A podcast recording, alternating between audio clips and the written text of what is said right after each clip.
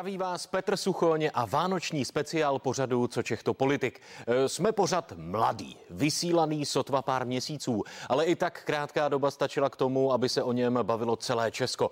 Odvysílali jsme více než 30 dílů, ve kterých se vystřídali desítky hostů. Často zazněly názory a postoje, které se jako lavina valily celou zemí. Někdy to bylo zábavné, jindy vážné, někdy pro někoho až nepochopitelné. Právě teď vám nabídneme výběr z nejlepších dílů vtipné i kontroverzní výroky. A nebojte se, také v roce 2022 tady budeme pro vás a těšíme se na to.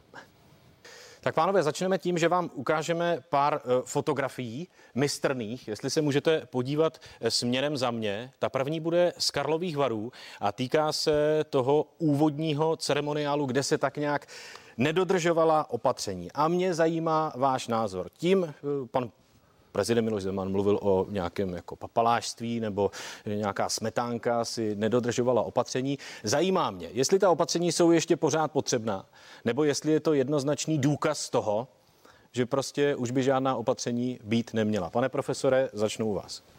No tak eh, samozřejmě opatření se mají dělat eh, tak, aby se dalo dodržovat. Pokud je někdo nedodržuje, tak to opatření nejsou. Vy jste řekl dala dodržovat. Já si myslím, že tady se to dodržet dalo úplně no tak eh, ono to není jenom tím, jestli to jde fyzicky hmm. udělat a také jestli to prostě ta společnost akceptuje a pokud to nejde z tohoto důvodu, tak je to také problém. A tady ten problém byl jednoznačně vidět. Když vidíte tuhle tu fotografii, eh, vaše fotografie z jedné noční schůzky eh, obletěly nejenom Českou republiku, vy jste pak vlastně přišel o svoji funkci ministra zdravotnictví. Eh, nemáte tam nějakou spojitost? Neštve vás to, že vy jste kvůli nějaké fotografii musel skončit, protože to byla doslova mediální poprava? Pan premiér se vás tak nějak nezastal a teď vidíte fotky, kde se to nedodržuje absolutně hromadně a neděje se nic. Tak. No, to byla jiná situace, já jsem tam si... V čem byla jiná? V čem byla byl jiná? trochu solitérní a tady jsou samozřejmě kolegové, kteří tam byli jako politici součástí těch politických mašinérií a před volbami si nikdo nikoho nepopraví, takže já si myslím, že ta reakce byla skutečně odlišná výrazně. No a když se k tomu vrátíme ještě zpětně, mrzí vás to, že byl takový mediální hon? No, že... Trochu mi to překvapilo, já jsem byl symbolem covidu, takže jsem možná byl vnímán hůř než ten virus a proto ta reakce byla možná taková. Vyčítáte to dodnes panu premiérovi, že vás nepodržel ve funkci? Já to s tím nekomunikuju a my už ne. nejsme v kontaktu, takže... Ale evidentně to ve vás ještě trošku... Ne, tak eh, stalo se a já, já na jednu stranu jsem rád, že jsem z toho mhm. vypadnul. Hmm. Takže. Pane Horáčku, zeptám se vás na ta pravidla. Když už nějaká pravidla platí, byť je tady, eh, pan Primula to řekl, jiná situace, ta covidová situace je tak nějak, dalo by se říci, letní, jemná. Takhle přece pravidla jsou vždycky pravidla a je jedno, jaká situace je, ne? No tak když jsem viděl tu fotku, tak asi se tam ty všichni lidi myslí, že jsme takzvaně best in covid, jo. Eh, pořád, ale mezi tím se stalo něco, co, co ukázalo, že jako nejsme. Jako. Já, já, já, já eh, nenávidím tuhle roušku úplně strašně. Jako. Nezabírá pozitivní motivace, nezabírá negativní motivace. Pane Horáku, vy jste marketingový expert, tak co zabere? Jak naženeme ty nižší tisíce, eh, aby se naočkovali? Protože to jsou ti ohrožení. Eh, ti to klidně i od těch očkovaných mohou chytit. Teď nevím, v jaké náloži, ale i setkání s očkovaným člověkem z toho, alespoň co já jsem zachytil v médiích, pro ně může být smrtelné a fatální. No, já bych jim stopnul penzi a mohli by si ji vybírat teprve, když projde očkováním. Tohle by zabralo podle vás? Jako tohle je naprostá pravda. Že? To je ta nejrizikovější kategorie, kterou bychom primárně měli nějakým způsobem ošetřit. A e, teď je tady pokus, možná poslední zoufalý, že se budou motivovat praktici e, za to, že dokáží očkovat prostě své seniory, které mají v registru. A to si myslím, že je cesta, která samozřejmě pomůže. Oni ty roušky mají svůj význam a když se podíváte, kdo měl chřipku tuto minulou sezónu, tak v podstatě nikoho nenajdete. Ta chřipka dokázala prostě zmizet díky tomu, že ty roušky byly. Ale pro ty seniory jednoznačně eh, to je opravdu priorita očkovat. Pane Hulko, začnu s dovolením u vás. Vy jste vrátil státní vyznamenání, které jste dostal od prezidenta Miloše Zemana. Už uplynula nějaká voda? S odstupem času. Nemrzí vás tenhle krok? Stále si za ním stojíte a z jakého důvodu? Nemrzí mě vůbec ten krok eh, a stále si za ním stojím. Já jsem to udělal ve chvíli, kdy eh, prostě mm, Miloš Zeman o kterém jsem si vždycky myslel jen to nejlepší. Myslel jsem si, že je to můj přítel. Eh, jednak mě docela nehezky napad v, v, v tisku prostě za můj nějaký projev na, na Palackém náměstí. A to ještě eh, nic neznamenalo. To jsem prostě jenom tak, byla taková trhlinka, ale pak prostě No hlavní asi problém nastal v situaci, kdy eh, já žiju na venkově a mám kolem sebe spoustu lidí, kteří díky lockdownu zkrachovali. Rodinné firmy, prostě takový ty lidi, kteří to budovali opravdu od z nuly, prostě vybudovali si rodinnou firmu a díky lockdownu bohužel tyhle ty malé firmičky eh, hodně krachovaly a v tu chvíli, když eh, prezident republiky prohlásil neschopní, ať zkrachují, tak jsem si říkal, to prostě není možný, to takhle jako nemůže být, ten Miloš se úplně změnil. Já jsem ho měl vždycky rád za to, že byl s obyčejnýma lidma, byl takový jako, že e, stál s obyčejnýma lidma a teď se mi najednou zdálo, že se proti němu úplně obrátil. A e, vlastně to byla asi taková ta poslední kapka. To bylo samozřejmě víc důvodů, ale tohle byl, nechci to teď tady celý vyprávět, ale tohle byla asi taková ta poslední kapka, proč jsem se rozhodl, že to udělám, protože v tu chvíli pro mě e, to znamenalo to, že mě Miloš zklamal osobně, zklamal mě jako přítel, zklamal mě jako člověk, zklamal mě jako prezident a hlavně jsem v tu chvíli nechtěl, aby si někdo myslel, že stojím za člověkem, který něco takového prohlásil. Ale co konkrétně vás zklamalo nejvíc? Že z vašeho pohledu v době, kdy to bylo nejvíce potřeba, nestmeloval republiku? Ano, že se obrátil, že se obrátil Čím proti lidem. Z vašeho pohledu? No těma, těma svýma výrokama, že, že prostě jako já opravdu vím o spoustě těch, těch malých rodinných firm, které zkrachovaly a rozhodně to nebyla ani trošku jejich vina. A prohlásit tuhle tu chvíli, kdy ty lidi opravdu kapají, nemají pomalu co dát k jídlu dětem, prostě opravdu mají velký problémy. Prohlásit z té pozice toho, toho vršku, kde jemu se nic nestalo, těmhle těm lidem všem se nic nestalo, oni o nic nepřišli prostě, dělali si furt dál svůj luxusní život. A v tuhle tu chvíli, kdy ty lidi opravdu jsou na tom špatně a e, prezident by měl podle mě jako jim dát nějakou naději, tak když on ještě takhle setne, tak jsem si říkal, tak tohle prostě nejde, tohle s tím já nemůžu se stotožnit. Hajdy, vy chápete argumentaci pana Hulky, že ho to vedlo až k tomu, že vrátil státní vyznamenání? Chápu, chápu. A trošku se divím, že to neudělal dřív, protože pan prezident poslední dobou, co vypustí z úst, tak jako mm, je to dehonestující nejenom pro lidi, kteří podnikají. Takže ale... vy cítíte stejně, že pan prezident v době, kdy to bylo potřeba, nestmeloval zemi? Přesně tak. Pane Vyskočile, jaký je váš názor? Nejprve se vás zeptám, chápete krok Daniela Hulky a potom se vás zeptám na důležitou otázku, jestli z vašeho pohledu stmeloval pan prezident či nestmeloval a jestli to vůbec byl jeho úkol či ne. Tak eh, já samozřejmě Hulku, teda Daniela, respektuju, ano. ale já jsem teda vyznamenání nevrátil a taky si zatím stojím. A to je jenom technická, to je super. Prostě my s Ivanem nemáme proč přestat být kamarádi, když máme na nějakou věc jiný názor. To je prostě e, syndrom dneška, charakteristický na dneška, že se lidi nenávidějí kvůli tomu, že si myslí něco jiného. Já přece toho člověka mám rád celý život a kvůli tomu, že teď já vrátím znamenání, on ne, tak se rozkmotříme. Proč? My přece jsme dál A teď kamarádi. ten argument, jestli pan prezident, co říkal pan Hulka, eh, z jeho pohledu nestmeloval republiku, když to bylo potřeba. Já si to tak úplně, já si to nemyslím. Takže podle vás neschopný, já, ať klidně zkrachují? Uh, možná, že ten výrok nebyl šťastný, ale rozhodně si nemyslím, že prezident nestbeluje republiku. Já myslím, že mluví ústy mnoha lidí, kteří mají normální rozum. Z mého pohledu vůbec nejpřísnější režim, který teď jako panuje, je vlastně pro naše děti. Ve školách, ve školkách, v kroužcích. Nejsou byty na něčem, za co vůbec nemohou. Nezničili jsme si zdraví a možná i trošku psychiku, když se rok nemohli hýbat, nemohli ven jedné celé generace, nebo ještě to můžeme zvrátit? Eh, já mám obrovský strach o svoje děti a vnoučata, ale ne z covidu, ne z té nákazy, hmm. ale z té epidemie strachu, kterou jsme ty děti nakazili z toho se nebudou zpamatovávat rok, dva. To je na celou generaci. Mm-hmm. Já se s nimi dnes a denně setkávám v ordinaci. Úzkostní, depresivní, obsedantně kompulzivní poruchy, utemovaný v respirátoru, bojí se podat ruku. Pane doktore, na chvilku vás přeruším. Jsme rádi, že nás doplnil pan prezident České lékařské komory Milan Kubek. Dobrý večer, vemte místo. Dobrý večer. Naprosto chápeme, že ta doprava Dobrý je večer. šílená v Praze, Dobrý je to Dobrý i politické večer. téma. Prosím, posaďte se a pan doktor pokračuje ve své myšlence. E, takže to, čeho se bojím, je opravdu toho, čeho jsme se dopustili na těch dětech. těmi nedůvodnými eh, represivními opatřeními, zákazem styku, eh, rozbo, rozbourání výuky, kultury a pak se bojím i teda experimentu očkování. Mm-hmm. V situaci, kdy ty vakcíny jsou schváleny podmíněně, k vakcínám se ještě dostanu. Obrátím se na pana prezidenta. Pane prezidente, nahodili jsme téma dětí, že vlastně pro ně teď aktuálně panuje skoro nejpřísnější režim. Nejsou byty na něčem, za co vůbec nemohou ten režim ve školách. Eh, já třeba mám ze své sociální skupiny eh, informace o tom, že dítě, které si eh, na chodbu zapomene vzít respirátor, tak je mu vyhrožováno poznámkou, je mu vyhrožováno důdkou třídního učitele. Není to moc? Děti za to nemohou. No tak děti byly byty tím, že jsme jako společnost reagovali strašně pozdě. Nezvládli jsme ty předcházející vlny epidemie a muselo dojít k tomu lockdownu, který měl i podobu toho mnohaměsíčního uzavření škol. Moje dcera například jeden školní ročník prakticky celý strávila na distanční výuce. Takže ano, děti byly, byty byly Ale a byly byty pořád. díky právě naší neschopnosti zareagovat včas.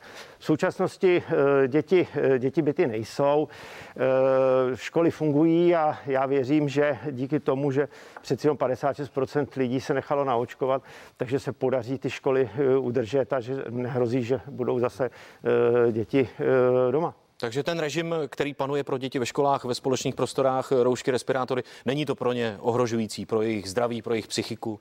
Tak rouškou se, rouškou se ještě nikdo nezadusil, zatímco na covid i pár dětí zemřelo. Takže rozhodně to nikoho neohrožuje. Dobře. Pane doktore, zmínili jsme vakcinaci. Vy jste eh, v parlamentních listech varoval před třetí dávkou. Jestli to prosím můžete pro nás absolutní lajky, kteří tomu nerozumí, co nejvíce polopatě vysvětlit. Proč jste varoval před Já bych třetí využil dávkou? přítomnosti váženého pana prezidenta. Dobře. Jenom velice krátce. Pane prezidente, PCR test vůbec nevypovídá o tom, že ten člověk je nakažený, nakažlivý nebo nemocný. Vůbec. Vy to víte. Vy to víte. A pokud někdo tvrdí opak, tak se mílí nebo lže. Argumentovat 30 tisíci mrtvými na COVID je omyl nebo lež. Já jsem se dotazoval ministerstva zdravotnictví. Tady nikdo nikdy nezdokladoval, že by bylo 30 tisíc obětí covidu. Tady jde o lidi, kteří zemřeli na různé choroby, mimo jiné na covid, ale byli pozitivně testováni. Vy to víte pane prezidente. Co se týče těch vakcín, Necháme zareagovat pana prezidenta, pak se vrátíme k Já bych se zeptal, o čem tedy svědčí pozitivní PCR test? PCR test bez dalšího klinického vyšetření má nulovou výpovědní hodnotu. Navíc záleží na počtech cyklů, takže je všeobecně známé a virologové konstatují, že PCR testem, když nastavíte dostatečně vysoký počet cyklů, tak najdete u kohokoliv cokoliv sám o sobě má nulovou výpovědní hodnotu a pokud je někdo pozitivně testován, tak by měl být následně vyšetřen skutečně svým doktorem, jestli je nemocný. Já vás přeruším, pane doktore, necháme jenom, reagovat, jestli, jestli promyslete můžu, odpověď, ano, necháme reagovat pana Kluse, vidíte to, my jsme lajci a teď se vlastně kapacity lékaři se vlastně neschodnou, neschodnou se profesoři, epidemiologové na jedné straně, imunologové na druhé straně. Mm-hmm. Ale všimněte si, si jak to probíhá. Je to v klidu. Dobře. A já právě to je ta diskuze, která mě, nebo ten dialog, po kterém já jako prahnu a volám, Dobře. aby ta diskuze probíhala tímhle tím způsobem, aby tam do, to, do této diskuze nepatří vášně. Jo? A to je ten odraz, když se bavíme o dětech, my jim dáváme strašně špatný příklad tím, jak, jak ten dialog teď okolo covidu a vlastně celospolečenský dialog vedeme, je zbytečně vášnivý a uh, rozděluje tu společnost. Děkuju. A, no, Pan prezident. Tak e, tady samozřejmě e, nelze než souhlasit. Opravdu covid společnost fantastickým způsobem rozdělil ale já bych nesouhlasil s tím, co se říká, že se tady baví dva odborníci. Pan doktor Hnízdě při vší úctě žádný odborník na COVID není a já také ne. Jenomže já ale na rozdíl lékaři, to, lidé vám věří. Samozřejmě. Komplexně ale medicína, medicína je velice široký obor. Ano. A to, že někdo jako já je angiolog, internista, tak neznamená, že jsem virolog, vakcinolog, infektolog a tak dále. A rozdíl mezi námi a panem eh, doktorem Hnízdílem je v tom, že já přijímám ty informace a poznatky od těch skutečných odborníků. A když to řeknete, tak je reprodukuji, nebo můžete říct papoušku. Jo. Eh, pan doktor Hnízdil eh, neguje jak si ty informace, na kterých se shoduje drtivá většina odborníků. Pánové, vážení hosté, řeší to úplně všichni zdravotní stav prezidenta Miloše Zemana. Je správné ptát se, nebo si pan prezident zaslouží klid? Pane profesore Primulo, začnu vás. Tak já bych zejména na úvod chtěl popřát panu prezidentovi, aby se co nejrychleji uzdravil. A je jasné, že v této fázi onemocnění nepochybně zasluhuje klid. To, co se diskutuje, jestli informace o jeho zdravotním stavu by měly být veřejné nebo nikoliv, já si nemyslím, že by diagnóza musela být věcí veřejnou, ale jistě ta komunikace by měla být taková, aby veřejnost věděla, v jakém stavu pan prezident je, kdy se vrátí eventuálně do úřadu a jak budou probíhat ta jednání. To si myslím, že je žádoucí. Vy jste stále poradcem pana prezidenta. Kdy jste s ním mluvil naposledy? Už je to pár měsíců, takže já teď samozřejmě jsem v jiné pozici a jsem poměrně vytížen, takže se na hradě vyskytuji poměrně sporadicky. Ale zůstáváte poradcem zůstávám, oficiálně. Zůstávám oficiálně. Pan profesor Flegr, má národ právo se ptát, nebo zdravotní stav pana prezidenta je věc, do které v podstatě nikomu nic není? Já nevím, jestli národ, ale samozřejmě ústavní činitelé mají právo to vědět a měli by, to vědět. A za současné konfigurace prostě osob, který se vyskytují na hradě kolem pana prezidenta, by se asi měli ptát třeba i tajné služby nebo prostě bezpečnost. Pane Hostomský, váš názor? No já, já to stáhnu jako do minulosti, když jsem se dostal do Spojených států, tam prezident Reagan měl nějaký problémy, jestli, to má, jestli má rakovinu střev nebo ne, tak se dělala kolonoskopy a to byla skutečně veřejná podívaná a v podstatě se mu potom i lékaři říkali, že to bylo nesmírně důležité ukázat, že prezident se nechal testovat a že vlastně kolonoskopie není nic špatného, čili pro veřejné zdraví, že to bylo obrovsky důležité. Jinými slovy, zdravotní stav prezidenta jakožto ústavního činitele podle mě je záležitostí, o které by národ, respektive ústavní činitele měli vědět. Když pan mluvčí hradu Jiří Ovčáček při té první hospitalizaci, která byla nazvána nakonec dalším rekondičním pobytem na svém Twitteru, vydal vlastně jedinou informaci a to byl žalm. Pane profesore, co jste si říkal v tu chvíli? Protože spousta lidí, byť z mého okolí, a to nejsou voliči prezidenta Miloše Zemana, někteří z nich, tak všichni svorně říkali, v tu chvíli jsme měli všichni strach.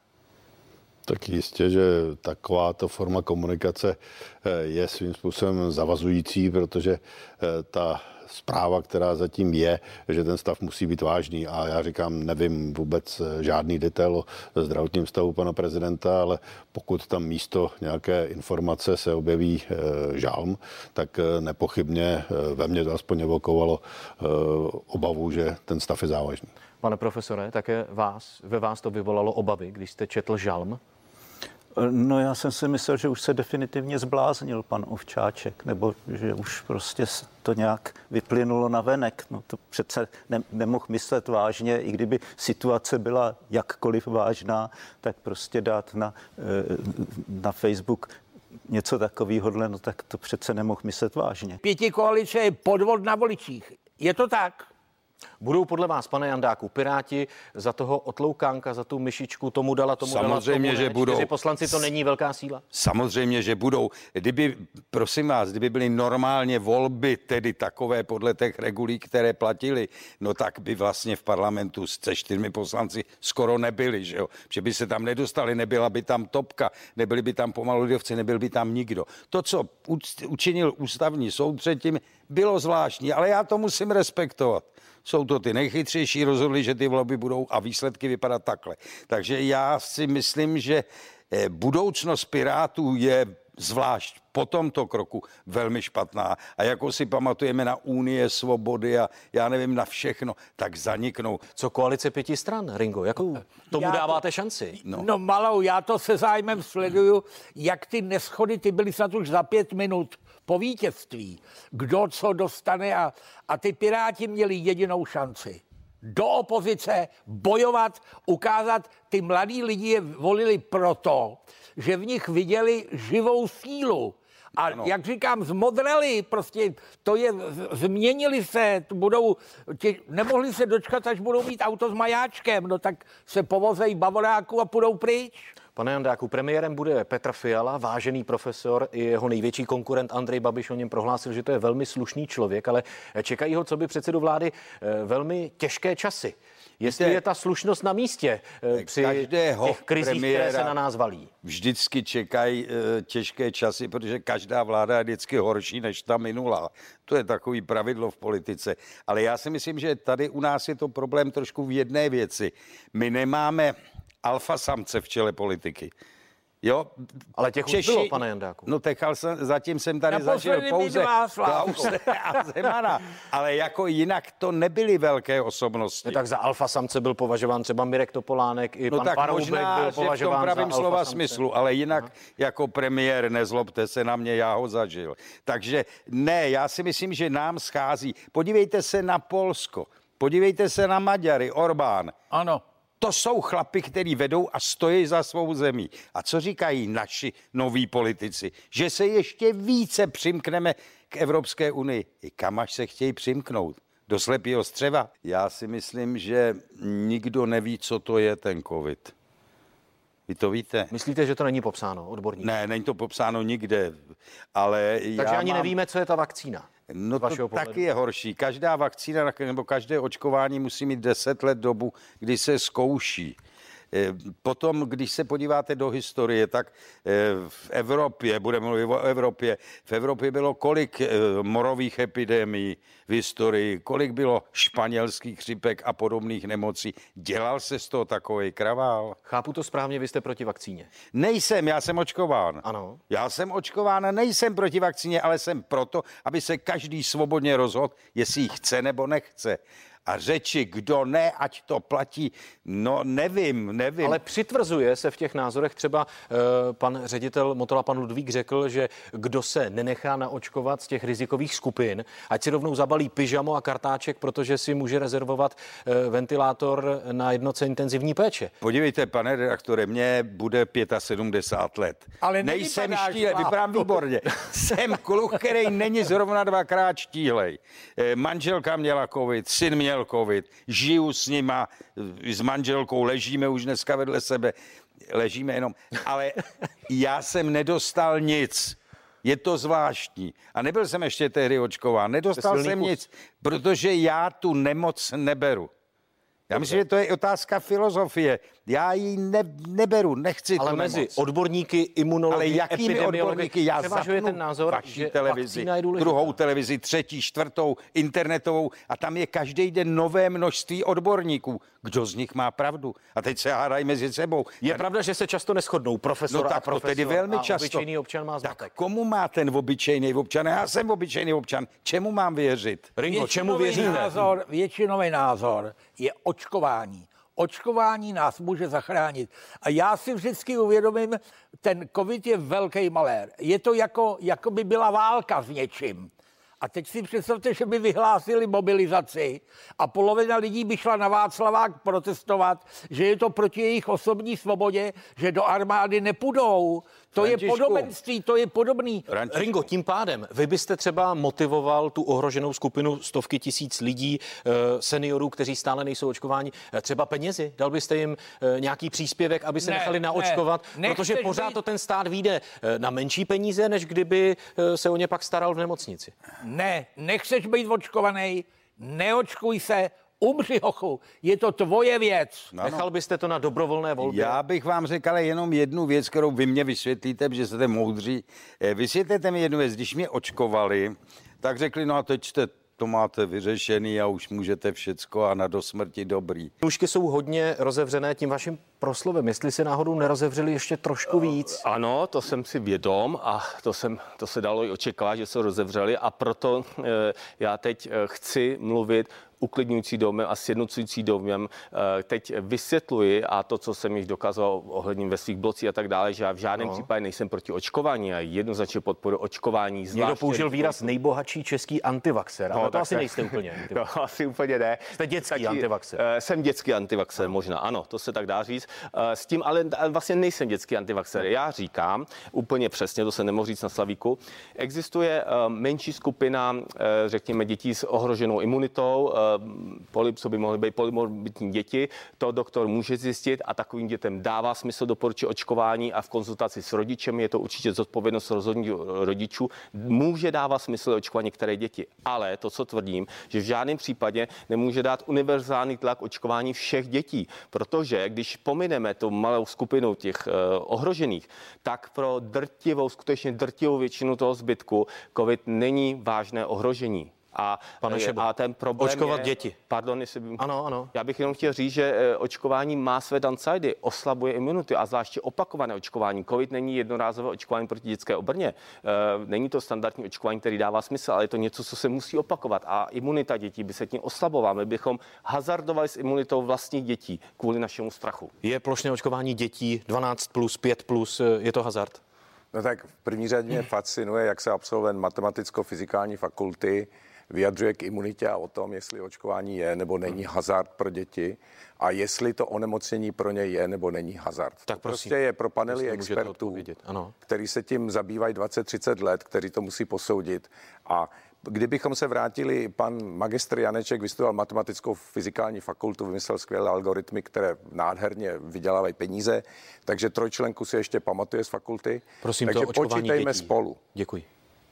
Máme zhruba 1,2 milionu dětí v této věkové kategorii, které se teďka masivně infikují covidem. Jo? Prostě ta čísla explodují, lezou přes školy, budou za chvilku prázdný, protože všichni budou pozitivní. 0,1% těchto dětí rozvine po kontaktu s tím virem, může rozvinout syndrom multisystémového imunitního problému, PIMS takzvaný. Jo? Ty děti mají velmi vážné problémy, mohou mít a mohou mít taky velmi vážné následky. Je to hodně nebo je to málo? Když se ztratí holčička v lese, dva, roky, dva, dva dny celá Česká republika řeší, jestli ji najdou nebo nenajdou. Že jo? Všechny média o tom reportují. Tady na, zatím v té jarní vlně dostalo PIMS jenom asi 207 dětí naštěstí. Jenom asi 6 jich umřelo. A kolik z nich bude mít dlouhodobé, eh, trvalé, případně dlouhodobě přetrvávající eh, potíže, to je otázka. To nikdo pořádně neví, protože on nikdo pořádně přesně neví, kolik těch dětí, co se s tím virem setkají, vlastně rozvine systemickou infekci. Takže podle vás dětí nebude umírat moc, ale nějaké umírat budou. Já, Naštěstí, co by čerstvý táta zase, se to vůbec bojím vyslovit. Ne, ne, no, a, a neděsíme ty rodiče. Ano. Naštěstí pan, pan Janeček má samozřejmě pravdu že naprostá většina těch dětí se s tím popere celkem snadno. Já nejsem proti očkování ani těch dětí, o kterých je to medicínsky obhajitelné, ale nemůžeme to dělat masově. Za prvé, za druhé musí to být samozřejmě rozhodnutí, rozhodnutí rodičů. A když si vezmeme čísla, zemřelo v současné době do 15 let pět dětí.